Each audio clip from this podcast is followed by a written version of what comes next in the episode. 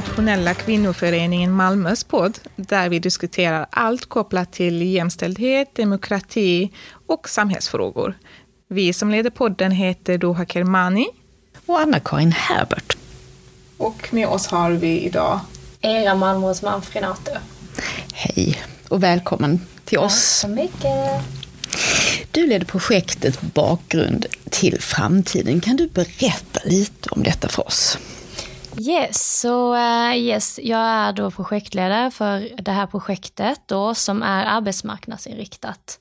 För vi på IKF jobbar ju med massa olika områden som har med kvinnor att göra och kvinnor med utrikes bakgrund. Uh, och en väldigt de eh, viktig del av att känna sig inkluderad i ett samhälle och kunna klara sig själv, stå på egna ben är ju såklart att gå vidare till arbete eller studier.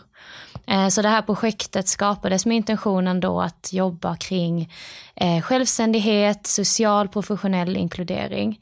Ehm, och målet är då att få in så många som möjligt i arbete eh, eller att starta någon form av utbildning. Eh, och då har vi byggt upp det både med mycket så individstöd, mycket coaching, Eh, och även i grupp, så workshops i grupp och, workshop, och även eh, individuella möten. Eh, och då är det liksom att man ska förbereda eh, deltagaren eller deltagarna för arbetsmarknaden i Sverige. Hur ser det ut? Hur kan du använda det kompetenser? Det är väldigt mycket positiv förstärkning, att inte liksom klappa på huvudet utan snarare att stödja genom att tro på personen man jobbar med. Så så har vi jobbat väldigt mycket, att man eh, framhäver styrkor men inte bara att jag som ledare gör det utan att personen kan identifiera dem själv. Mm -hmm. Så och, de berättar själv liksom vad de... Ja, vi har väldigt mycket kartläggning mm. och sen har vi också och ser hur kan vi ha delmål och långa mål för att du ska nå eh, vad du vill åstadkomma. Liksom. Eh, och sen så så kanske det är någon som har väldigt hög utbildning och då kanske man behöver mest bara någon kontakt. Och de som inte har så mycket erfarenhet med sig kanske behöver gå i någon av våra kurser eller behöver ha mer stöd i att hur, hur funkar det på en arbetsintervju och så vidare. Men det, vi försöker inte viktimisera utan verkligen se, du har potential, du har kraft men du måste bara förstå det själv så att du kan förmedla det till en arbetsgivare till exempel. Så det är jättespännande. Så vi jobbar med både näringslivet och individen. Så ja, säga kort. Och workshops, du så pratar om det, det låter ju jätteintressant. Ja. Kan du inte berätta lite om det? Så workshops, så jobbar man, brukar, vi brukar prata om så mjuka och hårda färdigheter. Uh, och för de som inte känner till det så är väl de mjuka de mer liksom Eh, personlig utveckling, eh, att man lär sig liksom presentationsteknik, intervjuteknik, Eh, Eh, det kan vara liksom om hälsa, om mentalt välbefinnande. Så vi har haft liksom stresshanterings, eh, eh, vad heter det, workshops, vi har haft lite med yoga, mindfulness. För att om man inte känner sig bra och mår bra i sig själv så är det väldigt svårt att uppnå sina mål. Man kan vara hur duktig som helst på någonting. Men har man mycket stress, vilket är förståeligt i många av de här kvinnornas situation, så behöver man också hitta en plats i sig själv eller ett sammanhang där man känner sig trygg. Så det jobbar vi med. Men sen har vi också de andra som är mer konkreta som de flesta vet att det kanske är bra att ha ett bra CV och då hjälper vi till med det. LinkedIn, hur marknadsför jag mig själv, eh, personligt brev. Vi har också mycket att liksom eh, träffa arbetsgivare, ha liksom studiebesök, sådana saker som man kommer ut. Um, så det är några olika. Och sen också problemlösning väldigt mycket. Mm. Det låter som väldigt stora eh, frågor och eh, saker man jobbar med. Vad har du själv för bakgrund? Yes, så jag eh, har en bakgrund, jag har en kandidatexamen från Malmö universitet som är inom International Migration Ethnic Relations. Det är det engelska, jag gick den internationella. Och jag startade där för att jag började volontära 2015, eller nej faktiskt 2014 så var jag iväg lite efter gymnasiet. Ehm, och då var det ju eh, flyktingkrisen eh, som såklart fortfarande pågår på andra håll men i Sverige så var det mer påtagligt. Eh, och då eh, kände jag liksom att okej okay, det här, jag måste liksom försöka göra någonting och träffade främst ensamkommande då. Eh, och blev jätteinspirerad och tyckte det här är något jätteintressant. Och min pappa är från Italien och min mamma är från Sverige. Så jag har också vuxit upp med två kulturer och lite så här haft en väldigt stark koppling till båda länderna och ser liksom att det är så häftigt att kunna välja eh, vad man tycker är bäst från två kulturer. Så för mig har det varit positivt. Sen beror det ju på om man kommer från ett land som är mer stigmatiserat, är det positivt då för den personen det är frågat? Men för mig har det varit det. Så ja, och sen har jag också studerat till socialpedagog. Istället för att studera vidare akademiskt så valde jag mer praktisk IH-utbildning. För att jag kände att jag saknade de här hands-on metoderna. Och då var det med KBT-inriktning, så jag gick ut den. Och i samband med det så började jag då praktisera på IKF. Eh, och har blivit kvar. Så det är fantastiskt att jag fick eh, komma in i den här föreningen och få fortsätta jobba med inkludering. Och sen har jag jobbat med ensamkommandes förbund innan också och på HVB-hem. Så det har varit mycket med, med målgruppen nyanlända. Mm. Ja, men då är ja. det jätte nyttig erfarenhet här du har med dig liksom, ja. i det här projektet Bakgrund till framtiden. Mm. Och som jag har förstått det så går även projektet ut på att som du sa, liksom stärka kvinnorna, men det är även stärka kvinnornas eh, rättigheter, eh, jobba mer med inkludering och jämställdhet. Eh, och kan du berätta mer om det? Vilka rättigheter handlar det om, bland annat? Och så? Mm, alltså jag tänker så här, om man jobbar med inkludering, mänskliga rättigheter, så kan man inte bara jobba på en front samtidigt. Vi tänker hela tiden holistiskt. Mm. Och det handlar inte bara om att vi ska se hela personen vi pratar med eller hjälper, utan, eller stöttar, utan vi måste se kontexten runt personen också. Mm. Och därför så känner vi att IKF, vi vill både påverka eh, på en högre nivå och på en kanske både mikro och makro. Liksom. Eh, så vi jobbar ju med rättigheter i form av att såklart första rättigheten att bli sedd och hörd och få bli lyssnad på den historia man bär utan att bli dömd. Eh, för många har kanske blivit väldigt svikna av andra situationer eller andra myndigheter och inte känt att deras historia eller redan deras styrkor mer har fått komma fram. Mm. Så vi jobbar med också demokratiskt deltagande genomgående i föreningen men också till framtiden. Så när vi hade inför valet så hade vi några workshops om det och man fick följa med när vi träffade politiker. Så det är ju en del. Och sen såklart alla frihet, att man får vara där man är, man får tro vad man vill och, och, och så vidare. Men sen också tänker jag arbetsmarknadsmässigt att vi inte fastnar i att bara erbjuda personen den här kanske klassiska kvinnliga valen eller klassiska valen som många nyanlända blir rekommenderade att komma ifrån det, att bryta de normerna är också att jobba på en rättighet att utifrån min individ och min kapacitet så ska jag kunna välja vad jag vill och det ska inte bara vara anpassat till vad samhället vill att jag ska göra. Mm. Så att många säger, ja men Jo men eh, det går bra med vård eller eh, så här till exempel. Ja, jag jobbar på äldreboende. Jag bara, okej okay, men vill du det? Är det någonting du verkligen känner, hade du tyckt det var roligt? Och då kommer till vissa, ja, det här är mitt kall och då är det skitbra. Okej, okay, då gör vi det och då får de vara med i vår cirkel. Eh, men, eh, men sen så är det ju de som kanske har blivit Alltså de har fått mest den informationen och de har inte fått någon som har sagt, ja men du kanske ska in i IT. Liksom. Mm, mm. Så, ehm, så det är ju också liksom bredda det. Mm. Och sen också vara ganska hårda mot arbetsgivare och förklara att så här, om ni vill få in mer kvinnor, om ni vill få in kvinnor med annan bakgrund, så är det att vi måste liksom mötas halfway. Mm. Och det är också att skapa möjligheter tycker jag, att jobba med rättigheter. Absolut. Och här nämner du Arbetsförmedlingen och vi har ju en fråga som också handlar om samarbetspartner. Mm. Då kanske du kan fortsätta och berätta lite om, om det. Ja, eh, vi har inte officiellt Arbetsförmedlingen som samarbetspartner eh, för att de har ju också centraliserats mycket till Stockholm och det är inte samma som det var innan. Men vi har med Malmö stads arbetsmarknadsenhet mm. Och det har vi inom våra andra områden också på IKF men också inom i vårt projekt. Så de är mer samverkanspart så vi har fått rekrytera några av deras deltagare. Eh, och sen har vi Folkuniversitetet och sen har vi Vuxenskolan som vi då brukar samarbeta med kring cirklar. Och vi har ju de här yrkesutbildningarna inom barn och unga, gröna näringar och eh, vård och omsorg som vi har startat i samarbete med Vuxenskolan men ändå, det är ändå en IKF-cirkel. Um, och sen så har vi, vilka fler är det? Näringslivskontoret sitter med i styrgruppen och så vidare. Det är många att hålla reda på. Ja, det är, det är så många aktiviteter och väldigt många samarbetspartner. Mm. Hur håller man alla de här bollarna i luften? Jag inser, ja, ska se hälla på lite ja, kaffe här för jag blir alldeles... Ja. oh, gud, skymning. Det är, ja. det, är mycket, det är mycket man ska ha i huvudet men jag tror att eh, det är lite så olika teknik hur man väljer att göra. För mig har det väl varit att man man får se styrkan i vår förening. Det som är styrkan är att man kan vara flexibel och man kan byta strategi om det behövs. Och man kan eh, jobba på ett sätt som inte är fyrkantigt. Vi har inte samma budget, vi har inte samma kanske personalmängd som andra har. Men vi kan, vi kan liksom utgå ifrån behov på ett annat sätt.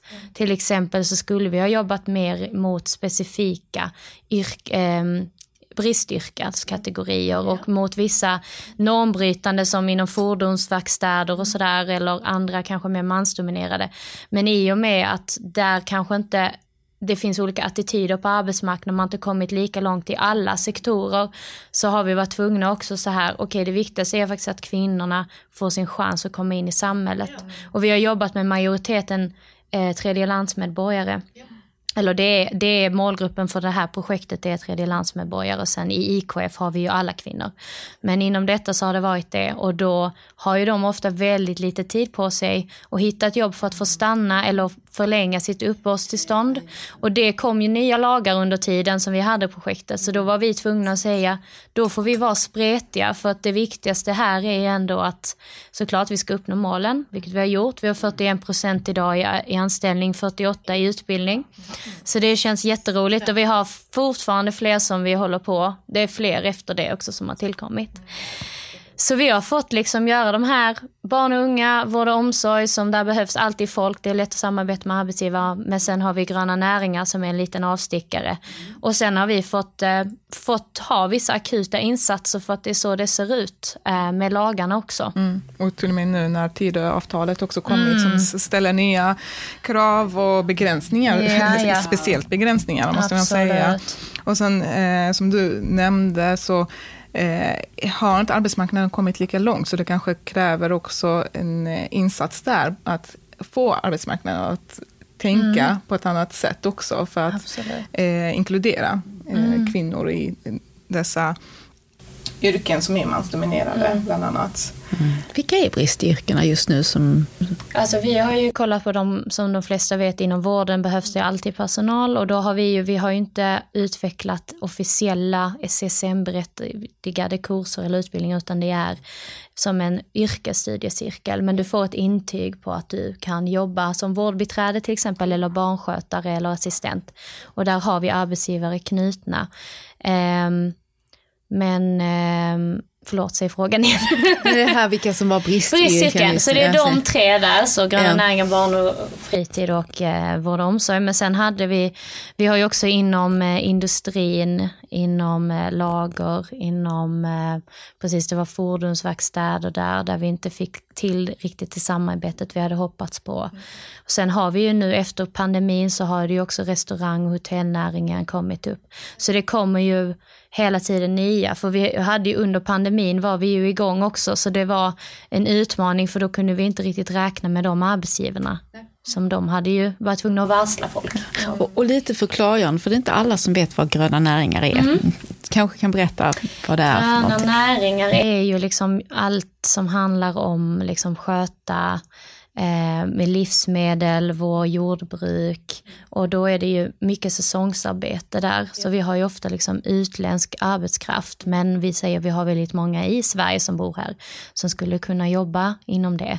Så det kan vara allt från bärplockning och typ odling till att vara stadsplanerare eller parkskötsel eller kyrkogårdsförvaltning. Så alla de som har att göra med, med de typen av jobb. Tack för det klargörandet. Ja, ja, jag vet. Jag visste inte heller när jag kom in så mycket om det. Så det, det var, man får lära sig mycket. Och vilka svårigheter möter ni längs vägen? För som jag förstår så har ju projektet pågått ett bra tag, några år nu, mm. och kommer pågå några år framåt. Tyvärr så tar det här slut i december nu, 31 december. Men vi jobbar på att hitta sätt att fortsätta med de här insatserna, antingen inom eh, som ett nytt projekt eller som en del av IKFs liksom, ordinarie arbete. Så vi får se hur det hur det blir. Och det är det som är svårt med projekt. Alltså vi, vi skapar så många nya metoder, vi testar, vi vet vad som funkar. Vi har bevisat att det här funkar för vi har de resultaten vi har.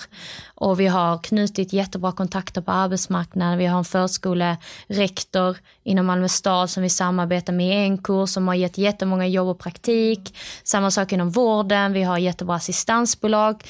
Men sen så ska det ta slut och så ska du börja från noll igen och så har vi deltagare som fortfarande vill vara med. Vi har mer än 15 personer som vi fortfarande hjälper på deras resa.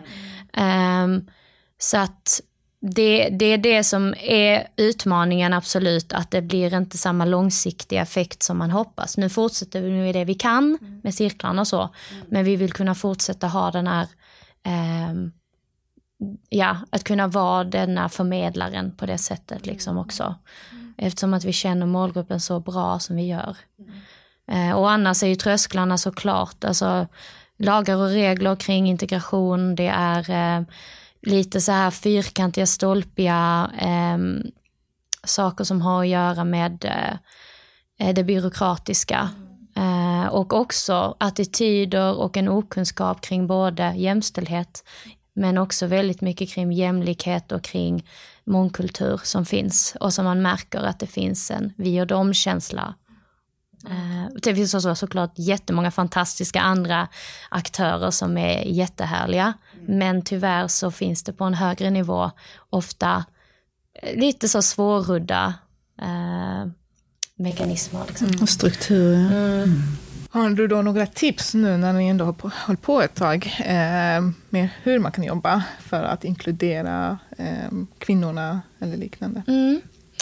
Jag tror att absolut det är viktigt att man är väl eh, informerad och förstår liksom att man kan vara humanist på det sättet att vi jobbar inte med siffror, vi jobbar inte med eh, liksom bara statistik. Det är ett sätt att mäta det, men vi jobbar först och främst med människor och deras liv och deras verklighet. Vi kan träffa mammor, då måste man ta hänsyn till det.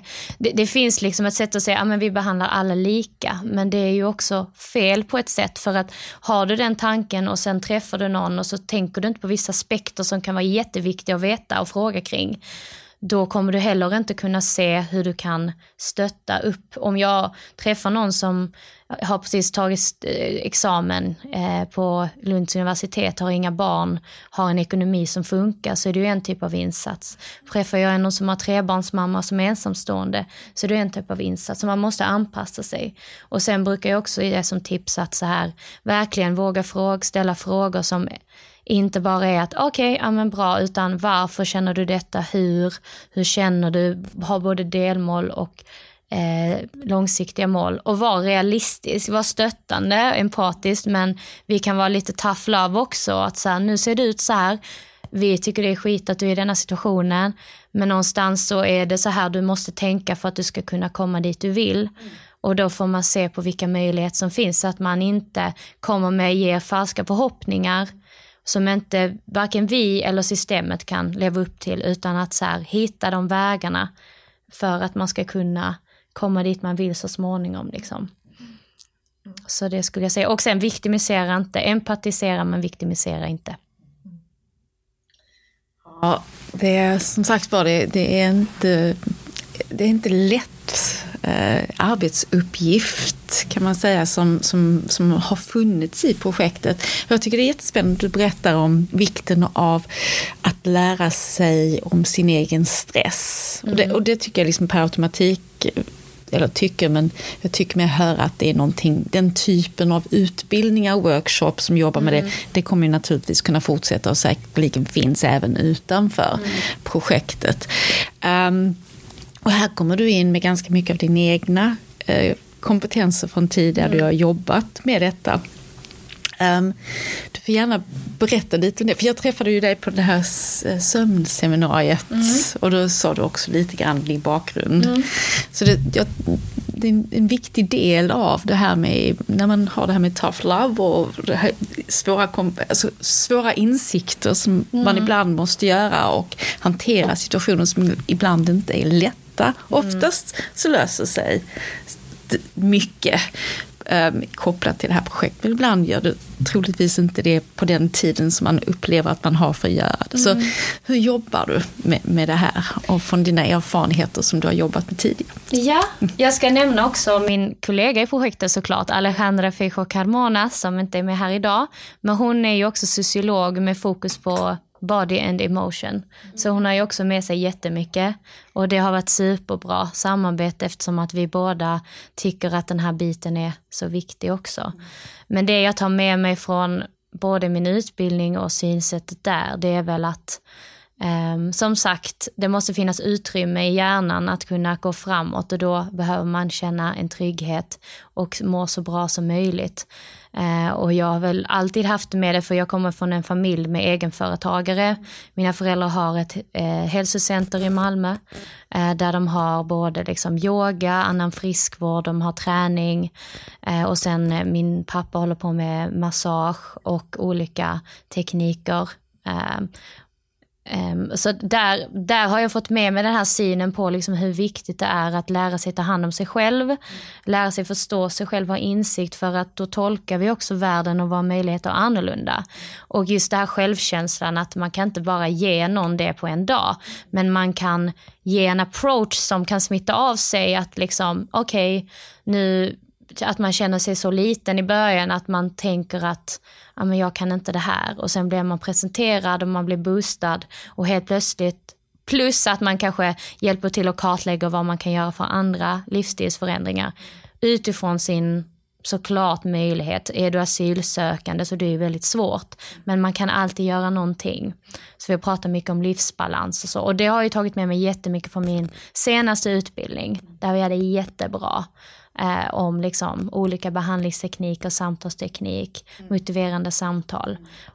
Och det tänker jag är jätte, jättebra att använda. Och jag själv är väldigt så här emotionell person med mycket känslor och mycket så här högt och lågt. Så jag tror också det är bra för att jag, jag förstår liksom att oavsett, man kan befinna sig men man kan alltid komma tillbaks igen och man kan, eh, man kan eh, man får lov att känna mycket, det är inte farligt, men man kan ändå se att man klarar det. Liksom. Mm. Så. Och det är mycket känslor i det här jobbet, men jag tror jag hade nog blivit uttråkad annars om det hade varit för tillrättalagt också. Mm. Ja, det handlar ju egentligen om det autentiska mötet, att kunna vara mm. sig själv i det och sen mm. också underlätta för andra i den här Mm, och i Sverige så ställer man ganska höga krav på det faktiskt har jag märkt också i, på arbetsmarknaden. Att vissa länder är det väldigt så, det här är mitt CV, jag ska rabbla vad jag har gjort och det räcker. Här har vi både det att du ska ha papper på allting och du ska kunna validera allting. Eh, innan du ens får prova och visa vad det går för. Så det finns höga krav där. Men samtidigt så finns det ju också den här liksom, vem är du som person? Hur beskriver du dig själv? Och det är kanske både utifrån ett genusperspektiv, kulturellt perspektiv, kanske inte har förväntats av en tidigare. Så många, det var en kvinna jag skulle prata med, så sa jag, men vem är det som person? Och, skulle, och då blev hon helt ställd. Mm. För att det hade inte hon fått ens tänka ut mm. över. Liksom. Så jag tror att också för att vi vill inte göra saker bara för att Åh, nu ska vara det trevligt kul, absolut, men det ska leda någonstans så man ska kunna använda det. Det märker man ju också ofta liksom, i arbetsintervjuer eller liknande, där de, ställer sådana frågor för att se, okej, okay, passar du in i teamet? Mm. Passar du in Exakt. som person och liknande, så att även personlighet spelar också roll i vissa arbetsplatser eh, kanske ibland i vissa fall mer än bara CV mm, som kan vara avgörande. Och det här är ju inte det är för alla. Liksom, om jag hade jobbat med svenskfödda så hade det också varit något man får träna på. Så att jag tänker att det är universellt men det kan också skifta lite beroende på vad man varit van vid innan. Mm. Och, och bara den här väldigt speciella frågan som nästan alltid kommer i svenska arbetsintervjuer, berätta något som inte är bra om dig själv. Ja. Och det är, ja, jag jobbar ju alldeles för hårt alltid. Exakt. liksom, vad, det är svårt. vad ska man hitta på? Man kan inte säga så, Liksom- ja men jag är Ja. en halvtimme sen varje dag, det kan inte man ska Nej, säga. Alltså, nej. Och då Det- säger vi, ja du måste säga det, men sen måste du ha ett sätt att säga att det ändå kan vara bra, du vet. Ja, Till och det ska exempel- vara autentiskt igen. Det här med är inte autenticitet. lätt, liksom. Och har du också sju av tio jobb förmedlas ju också idag via kontakter i Sverige. Och då är det ju lätt att säga, men skicka en online-ansökan. Ja, men har jag ingen referens, har jag inte en kontakt. Har jag bott i ett utsatt område där jag inte känner någon som äger ett företag. Hur ska jag då? Så det är också IKS mot- motto, alltså vi kan vara ditt nätverk också. Mm. Och det är ju jättebra och väldigt viktigt. Precis. Det är det.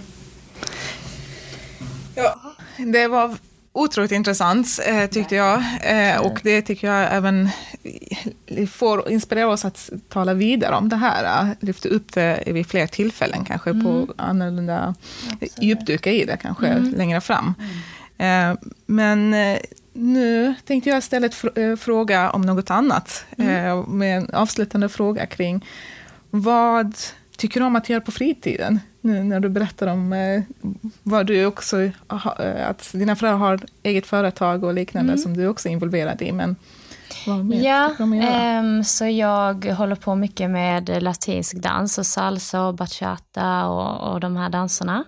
Så jag är med i en eh, dansgrupp med tre andra tjejer. Så vi är också väldigt så, från helt olika länder, och, men vi alla älskar dans. Så vi har det som ett projekt. Sen dansar jag också runt i Malmö och Köpenhamn. Det finns lite olika sådana socialdans heter det, så man kan gå ut och dansa med olika folk. Eh, så det är väl det. Sen så eh, har jag lite som massage vid sidan om ibland. Jag har hållit på med yoga mer innan. Men nu när jag jobbar mer med detta så får jag göra mest det som är kul på fritiden. Och inte bara jobb utan det som får mig att må bra. För om jag mår bra så kan jag göra ett bättre jobb också. Så det är väl det eh, som jag gör mest. Och sen såklart träffa vänner och ibland köra lite träning ute och sånt. Resa. Ja. Låter roligt. ja. Det är väldigt kul. Tack så hemskt mycket för att du kom till Tack oss. så jättemycket. Det var jättekul att prata med er. Kul att ha dig här. Yes. Ni har lyssnat på Internationella kvinnoföreningen i Malmös podd. Eh, Och vi som har talat heter Doha Kamani. Anna Herbert. Och Eja Malmros Manfrinato. Dum bum bum dilly bum dum bum dilly bum diddly bum bum bum dilly bum diddly bum bum dilly bum